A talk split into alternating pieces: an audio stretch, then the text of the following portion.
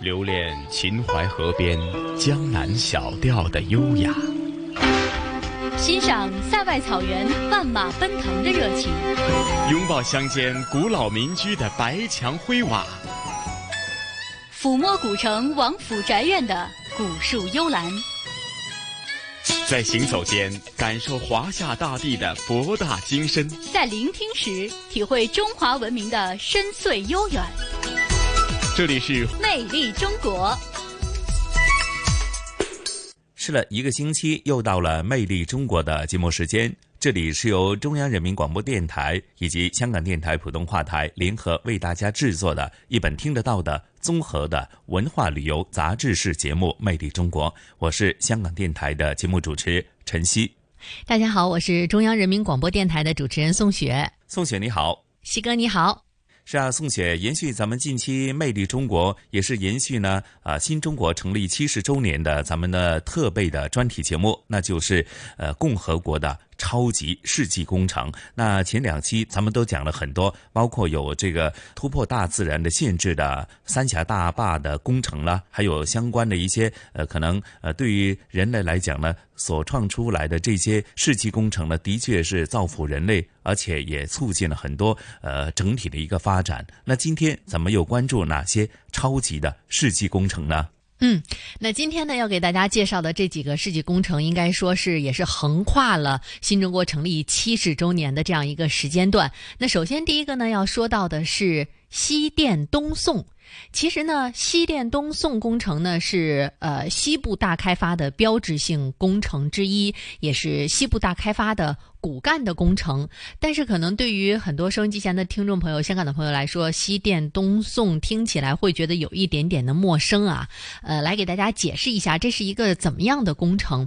那西电东送呢，是指开发像我国的一些西部的地方，比如说贵州、云南、广西、四川，还有内蒙古、山西、陕西等这样的省区，他们的电力资源，把他们呢是直接输送到电力相对比较紧缺的广东。上海、江苏、浙江，包括京津唐地区。那么，我国的水资源的分布呢，其实是非常的不均的。百分之九十的可开发的装机容量呢，是集中在了西南、中南和西北的地方，特别是长江中上游的干支流和西南的一些河流，它们的可开发的装机容量呢，是占到了全国可开发装机容量的百分之六十。另外呢，煤炭资源也是集中在像山西、贵州、陕西、内蒙古的西部。呃，这个是自然资源的分布。那我国经济发达的像东部沿海的地区，实际上能源呢是非常的短缺的，像北京。广东、上海等东部的七省市的电力消费其实是占到了全国的百分之四十以上。呃，那根据这个西电东送呢，形成了三大通道，比如说有从贵州乌江，还有云南的澜沧江，呃等等这些地方呢，向广东输送，形成了西电东送的南部通道。还有呢，就是把三峡、金沙江干支流的水送往华东地区，这个呢就是中部通道。另外呢。那就是黄河上游的水电和山西、内蒙古，呃这一部分的火电呢，是送往京津唐地区，也形成了北部西电东送的通道。简单来说呢，就是把呃西部地区利用他们的呃资源比较的富足，然后呢把电运到东部，相对来说呢，呃电力资源、自然资源比较紧缺，但是需求又大的地方。是的，是的，呃，宋雪讲的非常对哈。从这个自然的一个资源的一个重新分配，或者呃彼此呢各个省份呢根据自己不同的天然的资源或者本身的优势呢，呃，在进行这个能源资源的整合，重新的进行一些互补不足。那比方说，可能比较呃先进发达的一些省份呢，原来他们的天然的资源呢相对来讲比较少，而天然资源比较有呃独特优势的，相对来讲他们在呃整体的这个经济发展过程当中，相对来讲是比较滞后一些的。那通过这种呃资源的重新分配，其实就是呃有不同的省份呢呃协调，然后呢达至呃多赢的局面哈。那比方说可以促进整体的一个发展，我相信呢呃。收音机旁的，尤其是香港的听众朋友啊，呃，多了解呢，那你相对来讲会比较了解一些哈。那除了这个西电东送以外呢，还有哪些超级工程啊？宋雪。嗯，那接下来给大家介绍的第二个超级工程呢，听起来就是比较现代感一点了，那就是北斗卫星导航系统。哇，很高科技。嗯，那北斗卫星导航系统呢，是中国着眼于国家安全和经济社会发展的需要，自主建设、独立运行的卫星导航系统，也是为全球用户提供全天候、全天时、高精度的定位导航和授时服务的国家重要的空间基础设施。那随着北斗系统建设和服务能力的不断的发展呢，其实相关的产品已经经广泛的应用于像交通运输、还有海洋渔业、水文监测、气象预报、还有测绘地理信息、森林防火、通信时统以及电力调度、救灾减灾、应急搜救等等这些领域，可以说是渗透到了人们生产生活和这个方方面面，为全球的经济和社会的发展注入了新的活力。是的，是的，我相信呢，呃，或许大家过往总以为这些什么卫星导航系统呢，是为航天或者是航天科技服务，呃，比较多一些。那实际呢，其实在应用于社会民生方面呢，甚至刚刚也提及在啊防灾救灾方面也起到非常重要的作用哈。那宋雪，我觉得呢，呃，说到。世纪工程呢，我觉得有一个工程一定要提的。那因为从去年它正式开通以后呢，已经是引起了各方的瞩目，甚至是在建造的过程当中，已经是引起了全球的瞩目。说的就是港珠澳大桥。嗯，我想这个呢，应该也是大家最为 熟悉的一个了。呃，那么全球最长的跨海大桥港珠澳大桥呢，在去年的十月二十四号是正式的通车了。在当天呢，比如说客运啊、货运的通道的开放，呃，我相信大家对于那样的一个场面也是依依然还有印象的。那么港珠澳大桥呢，横跨了伶仃洋，东接香港，西接珠海，还有。澳门特区是在“一国两制”框架下，粤港澳三地第一次合作建设的超大型跨海交通工程，在二零零九年的十二月正式开工。那么，整个的这个项目呢，包括海中桥隧的主体工程，呃，香港接线以及香港口岸，还有珠海、澳门接线和珠海、澳门口岸，总长约五十五公里。主体工程的项目长约二十九点六公里，采用桥岛隧组合的方案，二十二点九公里为桥桥梁，穿越了伶仃洋西航道和铜鼓航道，约六点七公里为导隧的组合。其实说到港珠澳大桥的开通呢，大家最常用到的一句话接在后面的就是让珠江口天堑变通途了。对呀，我自己就亲身啊坐过港珠澳大桥的这个直通巴士哈，那的确呢，可能一开始的时候呢，或许大家呃觉得诶。车流不是很多，总觉得还是要要过两个关。但是咱们从一个长远的愿景来看呢，的确呢，它将会将这个粤港澳大湾区呢形成了一个一小时的生活圈。我相信呢，随着比方说珠海、澳门以及香港呢，由这个港珠澳大桥连通以后呢，其实整个粤港澳大湾区呢，其实就连成了一个整体的。大板块了啊，的确是这样，而且呃，香港、澳门和珠海在这座大桥相连接的这三座城市啊，各有各的特点。比如说，香港航运中心、金融中心、贸易中心；澳门是世界闻名的国际旅游休闲中心，而珠海呢，则是一座风景非常迷人、生活很惬意的海滨城市。所以，我想，不管你是商务、是休闲旅游，还是希望打拼一片天地，在这个城市这三座城市当中呢，都可以选择到。自己的一个最舒服或者说最合适的定位，而且像刚才西哥提到的一小时生活圈，真的是太方便了。嗯，是。那接着下来，咱们就事不宜迟，马上聆听这三个超级工程呃的一些具体的情况，以及呃给大家展现的是怎样的一个蓝图。好的。君不见黄河之水。由南往北，奔涌数千公里。就五三年开始，我们就研究这个隐含计划的问题。电自西向东，点亮万家灯火。西电东送是我们国家这个西部大开发的一个标志性的工程。路纵横交错，勾连城市乡村。我国高速公路的总里程超过十四万公里。七十载奋斗求索，新中国逐梦前行。二一，点火！女士们、先生们，欢迎您乘坐高铁动车服务。我们只有一条路可以走，自主攻克这样一个难题。国家整体的这个能源结构发生了深刻的变化。通过港珠澳大桥，我们中国的装备制造业也在走向世界，这个是非常了得的。中央广播电视总台特别策划《共和国超级工程》，致敬七十年非凡成就。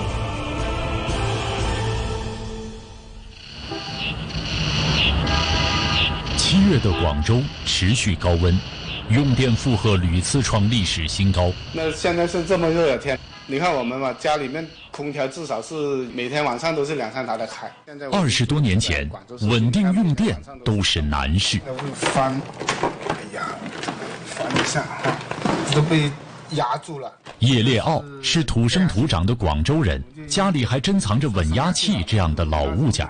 他说：“曾经这是村里每户人家的标配。一开始是一千瓦的，跟着到一千五百瓦，到后来就三千瓦了。再后来三千瓦都不行了，来电实在是太低了哈。到三千瓦的时候都不行了，这会跳，用升压器都升不了的。如果六点前做不完功课，那完了。”改革开放初期，广东经济社会发展迅速，用电频频告急，只能城市、农村分片轮流拉闸限电。中国工程院院士、南方电网专家委员会主任委员李立成：上世纪八九十年代，经常是开山停市、开市停山，所以停电在广东是一个家常便饭的事。云南、贵州、广西蕴藏着丰富的水资源，如何转化成绿色的水电快递到广东？一九七九年，洪水河开发开始酝酿。一九九三年，西部第一度电落地广东，南方跨省区电网初步形成。一九九九年，国家提出西部大开发战略，作为西部大开发的标志性工程，西电东送工程开始大规模建设。这是人类历史上跨度最大的能源转移工程。送到东部的不只是水电，还有北方地区的煤电，形成了北中南三路送电格局。李立成解释，每一路供需两方均相隔近两千公里，输电最合适。南通道就是从从这云南、贵州向广东送电，送通道就是以三峡为出发点，送华中、送华东；北通道就是山西、陕西送华北、送北京。水电都是用苏定西路送出来的，那么煤电呢？那么就两个方案，一个是输煤，一个是输电。一千八百公里以下，输电更合适。南线通道是三线中送电规模最大的。十八大以来，西电东送南线通道的主网架规模显著扩大。通过十八条输电大动脉，西南地区丰富的水电资源穿越崇山峻岭、江河沟壑，源源不断地送往东部地区。如今，在广东，每三度电就有一度是来自西部的清洁水电。中央广播电视总台特别策划《共和国超级工程》，致敬七十年非凡成就。西电东送又一大动脉。乌东德电站送电广东、广西特高压多端直流示范工程，这一西电东送的超级工程，简称昆柳龙直流工程，二零一八年五月开工，工程西起云南昆明。昆柳龙直流工程的优势在于打破两点一线的输电方式，把云南的水电分别送到广西柳州和广东惠州。所谓多端直流输电，就像一根水管接了多个水龙头，可以按需选择用水。长达一千五百公里的输电线路，跨越铁路十五次，公路二百七十三次，河流八十二次，每一次跨越都是一次挑战。昆北换流站向东一千一百公里，广东清远英德市黎溪镇。因为我们看到的这个点啊，是那个广东段十九标跨越北江的这个施工点。我们珠江干流北江横亘在相距一公里的两座铁塔之间，江面宽八百米，成为一道天堑。如何将数吨重的导线安装到百米高空？项目施工方负责人杨帆介绍。以前要用热气球引线，效率较低。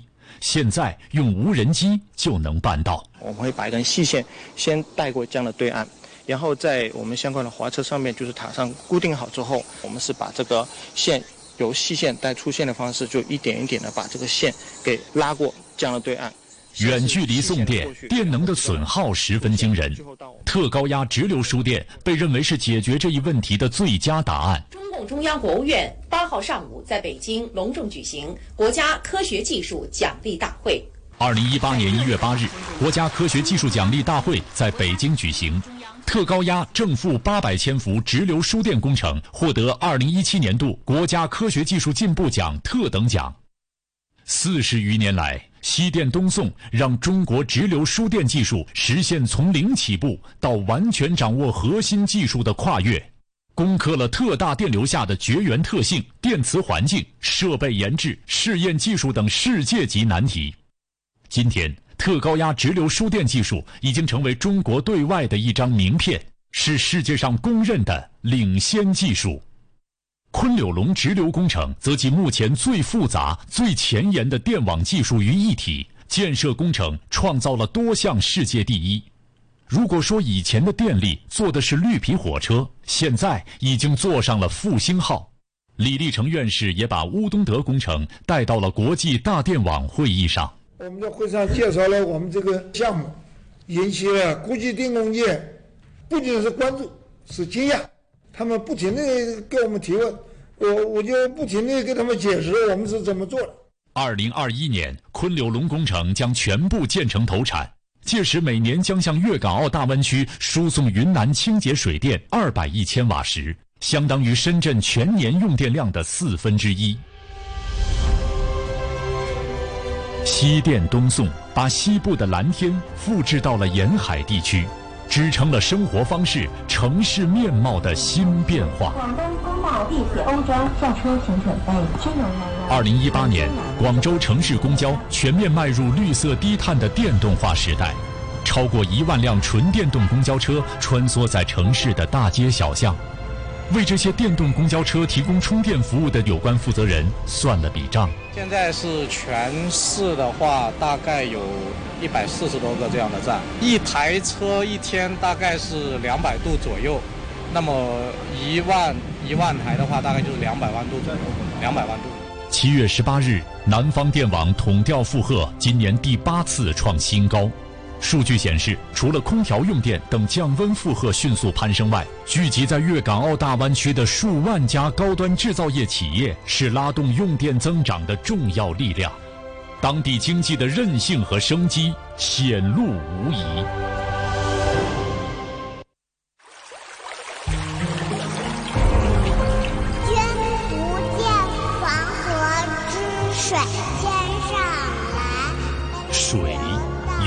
往北，奔涌数千公里。就五三年开始，我们就研究这个隐含饥荒的问题。电自西向东，点亮万家灯火。西电东送是我们国家这个西部大开发的一个标志性的工程。路纵横交错，勾连城市乡村。我国高速公路的总里程超过十四万公里。七十载奋斗求索，新中国逐梦前行。二一，点火！女士们、先生们，欢迎您乘坐高铁动车服务。我们只有一条路可以走，自主攻克这样一个难题。国家整体的这个能源结构发生了深刻的变化。通过港珠澳大桥，我们中国的装备制造业也在走向世界，这个是非常了得的。中央广播电视总台特别策划《共和国超级工程》，致敬七十年非凡成就。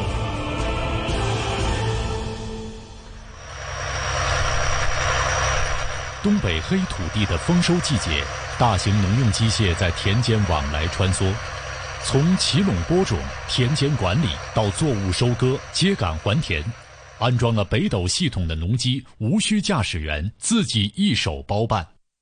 技术人员给他取了个形象的名字——滴滴农机。哈尔滨一科技公司副总经理张鹏勇通过这种北斗的遥感的卫星的技术啊，把整个的农业能够降低成本、提高效率，可以监测农机的运行的轨迹啊，它的速度、作业质量，并且我们可以远程调度这个农机，通过这种定位来实现啊农业的这种智慧化。广西自治区防城港市起沙渔港，渔民咸锦云涉水乘小船上大船，他说。一旦前往远海，手机导航的使命就要交给大船上的北斗星通。那个在海上啊，用的手机啦，没有信号啊，跟对方的船啊联系啊，什么跟家里联系啦，联系不上呢，我们用这个北斗星发信息，直接发到手机上面了。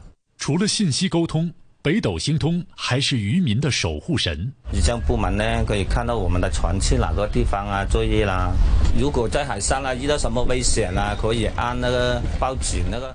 导航、定位、短报文通讯，我国自主研发的北斗卫星导航系统后起直追，已成功跻身世界四大导航系统。北斗三号导航卫星首席总设计师谢军说：“卫星导航这项技术必须掌握在我们自己手中。对一个国家来讲，搞这种系统是无可置疑的。卫星导航系统它提供的时间和位置这些。”这个基准的信息，应该说也是国家发展的一个命脉。像这些国家命脉的基础设施，一定是要自己搞的。中国导航系统的相关研究，最早可以追溯到二十世纪六十年代末的灯塔计划。一九八五年，中国科学家开始研制卫星导航系统，并以一个中国传统文化中寓意光明和方向的星座北斗命名。花费长达二十年的时间，用三十五颗卫星构建一个庞大的北斗导航系统。一九九四年，北斗正式立项，并提出了三步走的战略目标。二零零零年年底建成北斗一号系统，向中国提供服务。二零一二年年底建成北斗二号系统，向亚太地区提供服务。二零二零年前后建成北斗全球系统，向全球提供服务。二零零零年十月，北斗导航系统的第一颗卫星正式送入轨道。二零零三年十二月，正式开始向国内用户提供服务。二零零八年五月十二号十四点二十八分，汶川发生八点零级大地震。国防科技大学教授王飞雪说：“北斗一号的短报文服务在国际导航领域独一无二。”汶川大地震导致通信中断，救灾部队携带的北斗一号终端机不断从前线发回各种灾情报告。但是因为北斗的定位原理啊，在北京看见有终端在往应求震中走，所以马上就跟上 ID 号，就知道用户是谁，跟他发短消息确认，很快就把震动情况发回来了。自然灾害、洪灾、水灾、地震之后，北斗发挥了非常重要的作用。北斗二号并不是北斗一号的简单延伸，它的研究推进绕不过二零零七年。二零零零年，我国在国际电联组织争取到了导航卫星的轨道位置和频率资源，但必须在七年的有效期内发射卫星并成功收到信号，才算是真正占有这块太空国土。二零零七年四月十四日四点十一分，西昌卫星发射中心。长征三号甲运载火箭将一颗北斗导航卫星送入太空。四月十六日二十点起，卫星传回信号，距离七年之线只剩不到四个小时。北斗三号导航卫星首席总设计师谢军记忆犹新。在美国 GPS 和呃俄罗斯格罗纳斯已经呃先期建设的基础上，我们实际上跟欧洲伽利略系统都在增这个频率资源。所以，按照国际电联的规定呢，就是申请之后呢，谁的卫星先入轨，谁就可以在，呃，整个后期的工程建设上啊，具有一定的优先权。二零一二年十二月二十七日，北斗卫星导航系统正式提供区域服务。六年后的同一天，北斗三号基本系统完成建设，开始提供全球服务。今年六月二十五日，第四十六颗北斗导航卫星成功发射。反观其他导航系统，上个月欧盟的伽利略卫星导航系统突然失灵，天上二十四颗卫星全部瘫痪，休克一周。俄罗斯的格洛纳斯系统年代久远且进展缓慢，第一代卫星设备基本老化。目前，中国北斗正以世界领先的速度部署全球导航大棋局，国家实力成为北斗背后最有力的支撑。中央广播电视总台特别策划《共和国超级工程》，致敬七十年非凡成就。中国的北斗也是世界的北斗。二零一八年十一月五号，国家主席习近平在向联合国全球卫星导航系统国际委员会第十三届大会的贺信中强调，中国高度重视卫星导航系统建设发展，积极开展国际合作。中国愿同各国共享北斗系统建设发展成果，共促全球卫星导航事业蓬勃发展。在国防科技大学教授王飞雪看来，我们将迎来一个后北斗时代。把我们的覆盖范围从地表延伸到升空，延伸到水下，到地下，这是一个更庞大的一个国家基础设施。无论从技术的复杂度还是性能，比现在的北斗又往前迈进了一大步。交通运输、公共安全、农林渔业、气象预报，北斗系统逐渐融入国家核心基础设施。已经在导航我们的生活。北斗三号导航卫星首席总设计师谢军说：“卫星导航系统的应用不仅取决于卫星的实力，更取决于我们的想象力。个这个完成工程建设、组网发射的同时，我们还在论证下一代的呃卫星导航系统。那么航天强国，我们规划就是可能从二零二零年到二零四五年。那么这个阶段，实际上可能还要规划成。”北斗系统发展的一个新的三步走或者说五步走的一个战略。八万多人，二十余年，三十五颗卫星。不远的将来，不管身在何处，无论白天还是黑夜，只要抬头仰望，那两万公里上空的北斗卫星，可以随时帮我们找到方向。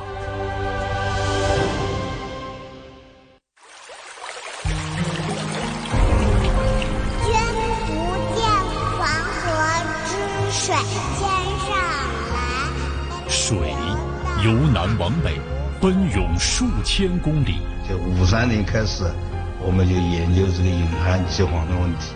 电自西向东，点亮万家灯火。西电东送是我们国家这个西部大开发的一个标志性的工程。路纵横交错，勾连城市乡村。我国高速公路的总里程超过十四万公里。七十载奋斗求索，新中国逐梦前行。二一，点火！女士们、先生们，欢迎您乘坐高铁动车服务。我们只有一条路可以走，自主攻克这样一个难题。国家整体的这个能源结构发生了深刻的变化。通过港珠澳大桥，我们中国的装备制造业也在走向世界，这个是非常了得的。中央广播电视总台特别策划《共和国超级工程》，致敬七十年非凡成就。哎，小朋友先等一下啊！来，妈妈帮你起来，要给阿姨看一下我们笑。谢谢。早上八点整，港珠澳大桥珠海公路口岸。港珠澳大桥边检站旅检一队民警车莹莹和同事们已经早早的等候在这里，开始一天的旅客查验工作。因为我们早上是八点钟开关，所以我们大概提前一个小时就到达口岸了。然后一切准备就绪了之后，我们就可以等着开关验放旅客了。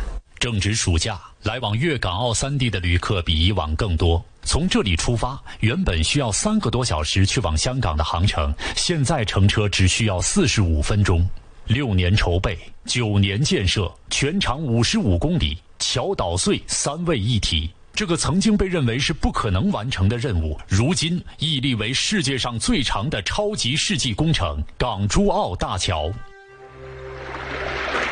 一九八三年，地处改革开放前沿的东南沿海，酝酿着各种大胆的想象。香港投资家胡应湘在那一年首次公开提出了在伶仃洋上建大桥的设想，但直到时钟拨进新千年，这一设想面对的不仅仅是人类技术的极限。港珠澳大桥总设计师孟凡超，它的交通功能只是它的一个最基础性的一个设计者要，而它的文化打造和追求是另一个更高境界的一个使命。可能我们建设的过去有跨国界的，但是像这样子一个国家两种制度跨越三地的，这个应该说世界范围是第一个。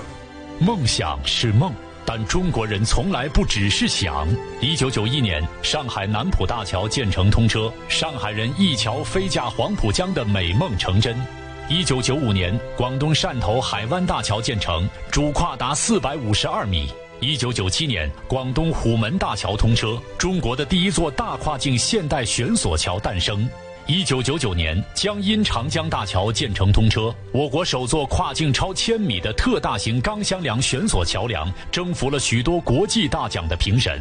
中国桥梁人用一座座自主设计的大桥，不断刷新着各种记录数据，从弱。道强，自新自强，以令世人惊叹的规模和速度，迈向世界桥梁大国之列。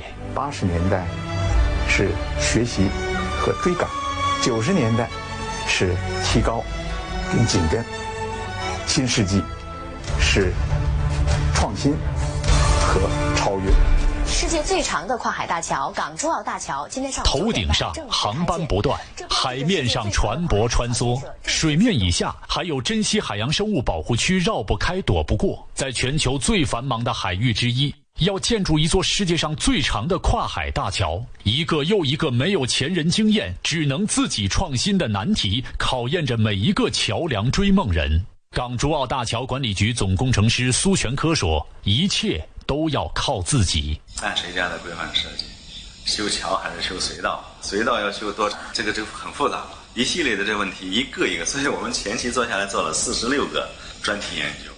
在漫长的十五年里，港珠澳大桥的每一根钢筋、每一方混凝土，都书写着中国桥梁人钻研与突破的心路历程。在桥梁、人工岛和隧道建设领域，港珠澳大桥获得的专利超过一千项，达到世界级水平。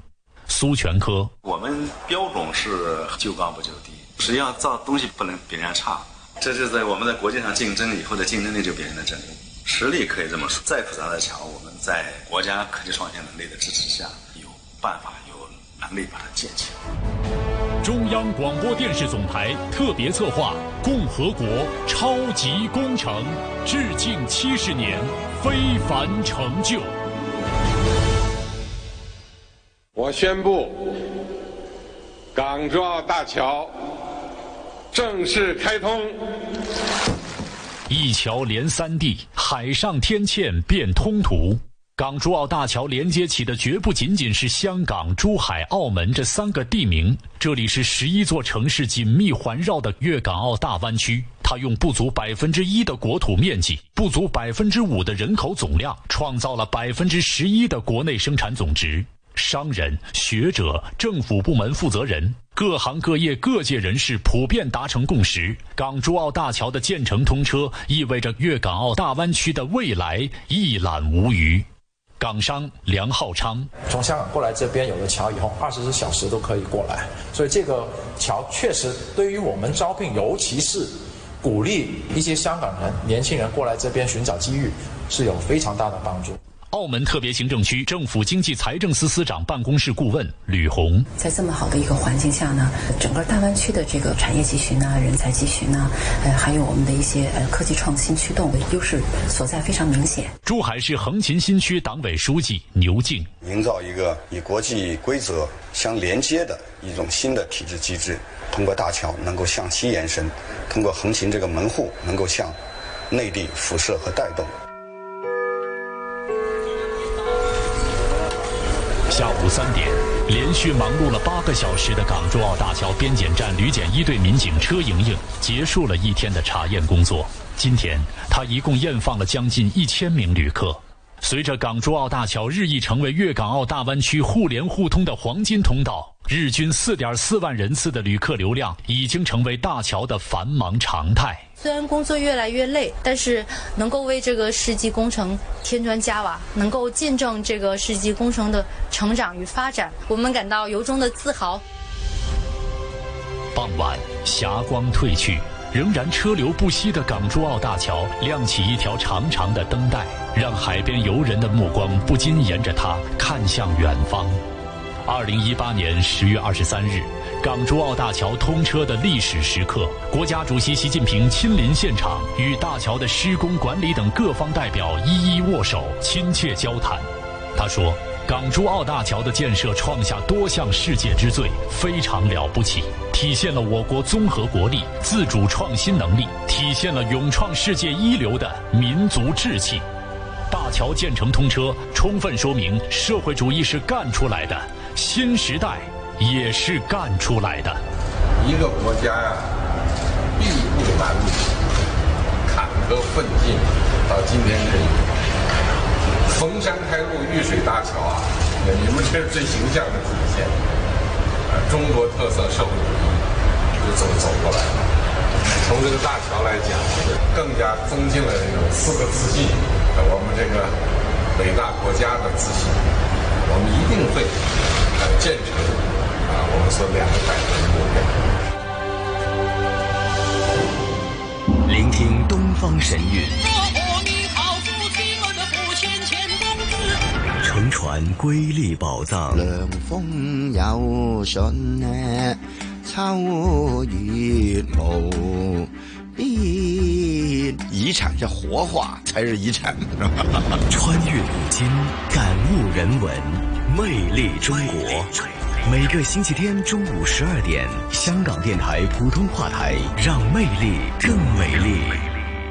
好的，欢迎回来，这里依然是来自于香港电台普通话台与中央人民广播电台为大家联合制作播出的《魅力中国》，我是宋雪，我是晨曦，宋雪啊。那聆听刚刚三个超级世纪工程，我相信呢，尤其是最后提及的啊港珠澳大桥，我相信可能很多收音机旁的以及互联网上的听众朋友啊，一定是非常非常有共鸣，说不定啊，此时此刻你在收听咱们的《魅力中国》节目的时候呢，或许呢碰巧。就，呃，正在前往这个港珠澳大桥的路上，甚至是正行驶在港珠澳大桥的这个桥面上啊。嗯，没错。其实呢，呃，这也就是我们从第一期共和国超级工程为大家介绍的第一个工程开始，我就一直在感叹的一点，就是这些超级工程听上去好像啊非常的厉害，但实际上离我们真的很近，它影响着我们生活的方方面面。比如说刚才西哥说到的，可能在听到港珠澳大桥这期节目的时候呢，你就恰好和港珠澳大桥正在产生某种关系。再比如说呢，呃。呃，我们每时每刻都会用手机在上网，那么我们也正在迎来五 G 网络的生活。再比如说，刚才我们提到的北斗卫星导航系统，呃，好像感觉它是服务于高科技，但实际上在我们生活当中的每一个场景，也许都会能够和它产生关系。是的，是的。所以呢，我们说科技以人为本，也是促进了人与人之间的距离，甚至是呃，在整体的社会发展过程当中，这些超级世纪工程啊，都起着非常关键的作用哈。好，聆听了这一期的《魅力中国》的超级世纪工程故事以后啊，接着下来香港故事呢，咱们就回归一种呢大自然的淳朴。因为呢，同事雨波和嘉宾主持来自中国旅游出版社的副总编辑一哥陈一年呢，继续和大家约定了，继续是在香港一起。看海的日子，因为今天咱们将会去到港岛南区的两个重要的这个啊海滩，分别是石澳以及大浪湾海滩。我相信呢，呃，这两个名字呢，对于很多听众朋友来讲啊，一定不会陌生。甚至说啊，很多呃影视作品呢，也选取了石澳以及大浪湾海滩呢，啊，作为这个呃拍摄的地点。甚至呢，呃。曾经自己踏足过这个地方呢，或许也勾起甚至带起你不少的这些，无论是童年的回忆还是美好的回忆哈。那接着下来的香港故事的节目时间呢，同事雨波和一个陈一年呢，就带大家去走一走、逛一逛，和大家一起去呃感悟呢看海的日子所带来的种种的美好的回忆以及憧憬，好吗？各位搭客注意，往中環列車即将到站，请勿超越黃線。傳統現代相映成辉。中西文化共冶一炉，东方之珠，动感之都，香港故事。香港故事。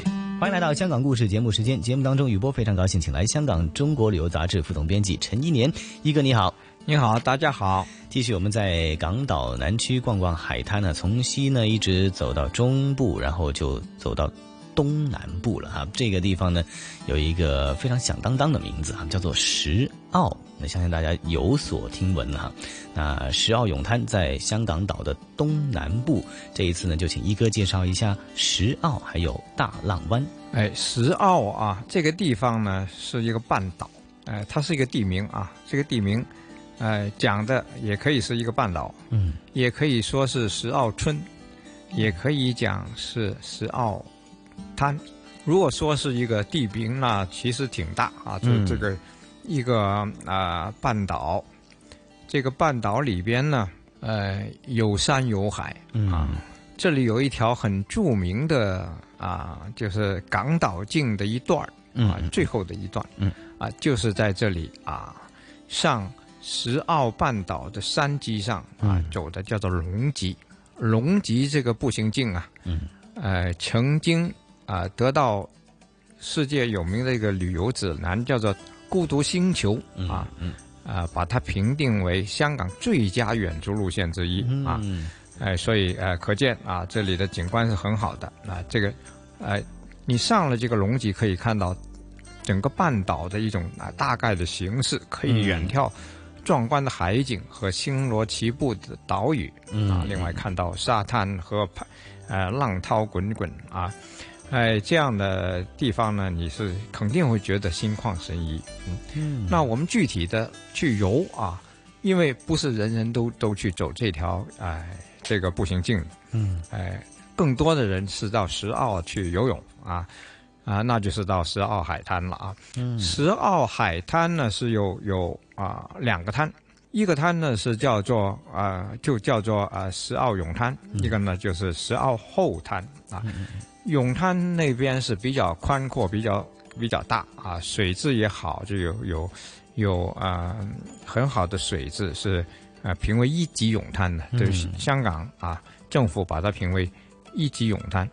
呃，这里的水清沙细啊，又有啊、呃、救生员啊、呃，而且还有就是食肆啊、烧烤场啊，还有一些嗯、呃、其他的一些呃设施啊，嗯，就是一个比较完整的。那呃交通也不太难啊，就是说从呃从哪呢？就是大概从筲箕湾开出的九号新巴，嗯、还有红色小巴都可以到达啊，而且这个一到了周末和假期。呃，班次还比较密的，而且这里有呃挺大的停车场，嗯，不用收钱，哦、這個是我我最喜欢的了啊。是是是，和駕駛私家车的人士呢，就、啊、呃经常会选择前往石澳去观赏景色了啊。这个泳滩呢，如果你觉得不够刺激，在石澳泳滩的北面啊，它的水域相连啊，嗯、就是其实你。呃，离得很近的，嗯，就是大浪湾了啊，嗯，大浪湾就够刺激了，嗯，顾名思义啊，就是大浪滔天的感觉了啊，嗯，呃，当然啊，呃，它不是每个季节都是啊，这个波涛汹涌，嗯，多数都是这样的啊，就都都都是很大浪的嘛，嗯嗯，啊，你你在这儿玩浪呢是很有意思的，你就让让大浪把你呃冲倒啊，嗯、然后。又翻个滚又出来了啊！嗯嗯，这种感觉太好了啊！一到了这个啊秋冬两季啊，嗯、正好吃风啊，就是说这个时候的大浪湾呢，浪特别大。嗯，啊，这里呢，呃，就在这个时候呢，就变成了啊冲浪的冲浪天地了啊，对，啊冲浪者，冲浪爱好者呢，一到这个大浪的日子呢，就会啊，就是请假。哎，我就算不上班了，也去嗯啊！这这是真是难得的的这种啊大机会啊，就要去冲浪了啊！是冲浪是很兴奋的事情啊，就是你要嗯那些浪是一排一排的，不停的啊，前浪。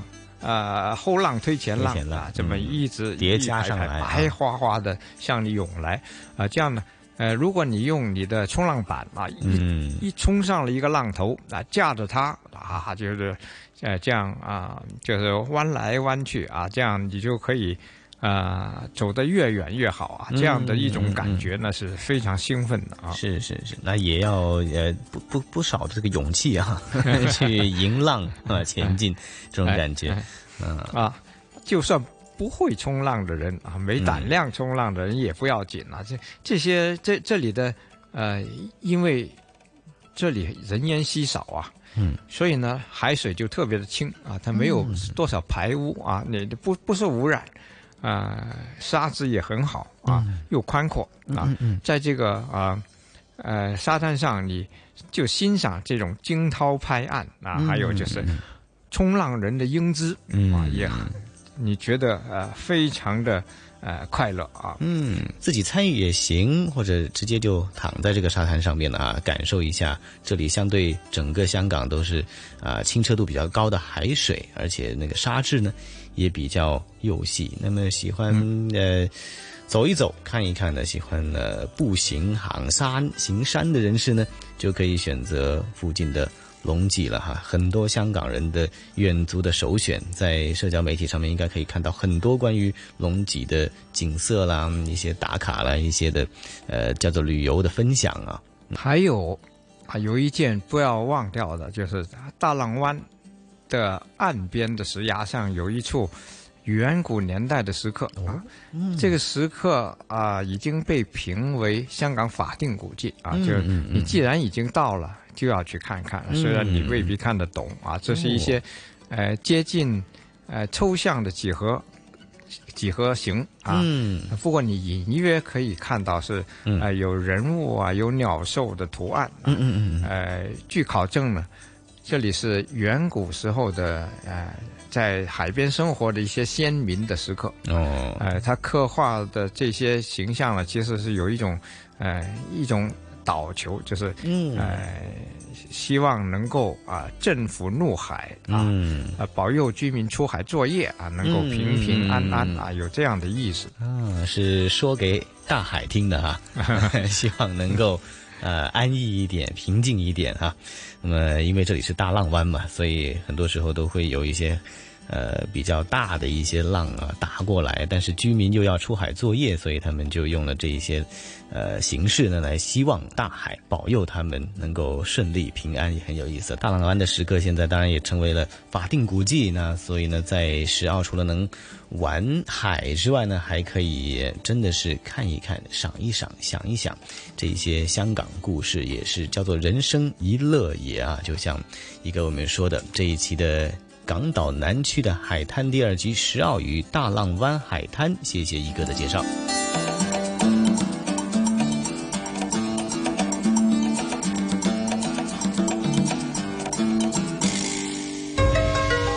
在行走间感受华夏大地的博大精深，在聆听时体会中华文明的深邃悠远。魅力中国，魅力中国。是听过了香港故事介绍这一期啊，香港看海的日子呢，同事雨波和一哥陈一年呢，呃，带大家走了一趟呢石澳以及大浪湾海滩，也走过了在这个呃龙脊呃像这些呃非常著名的郊野径，呃，可能或许呃对于听众朋友来讲呢，呃，突然之间想起，哎，对啊，每逢节假日呢，咱们也应该好好的感受一下啊香港的大自然的风景，尤其我们有这些天然独到的这些海景，那抛离了这个繁嚣金融都市高度喧嚣的这个城市的这种氛围的生活呢，回归到恬静。淳朴的大自然的一种情怀，我相信也是很多呢呃每天忙忙碌碌的香港人呢，可能一个呃不错的一个选择吧。嗯，所以这几期香港故事啊，到哪里去看海？听下来之后，我一直在拿小本本记，都有哪些呃海滩是值得去的。所以也非常感谢雨波和一哥为我们介绍了这么棒的呃看海的地方。嗯，而且呢，我私底下还约定了这个雨波和一哥，说等下一次宋雪过来的时候呢，或者是啊这个中央台的同行过来的时候呢，咱们呃除了是采访工作呢，也可以呢去这些海滩呢做一些采访工作，感受一下香港这个美丽的海景的这个景色。嗯，好的，我们一言为定。嗯，好了，那今天的节目时间又暂告一个段落了。那宋雪和晨曦又约定听众朋友们下。星期同样的《魅力中国》的节目时间，约定您了，不见不散。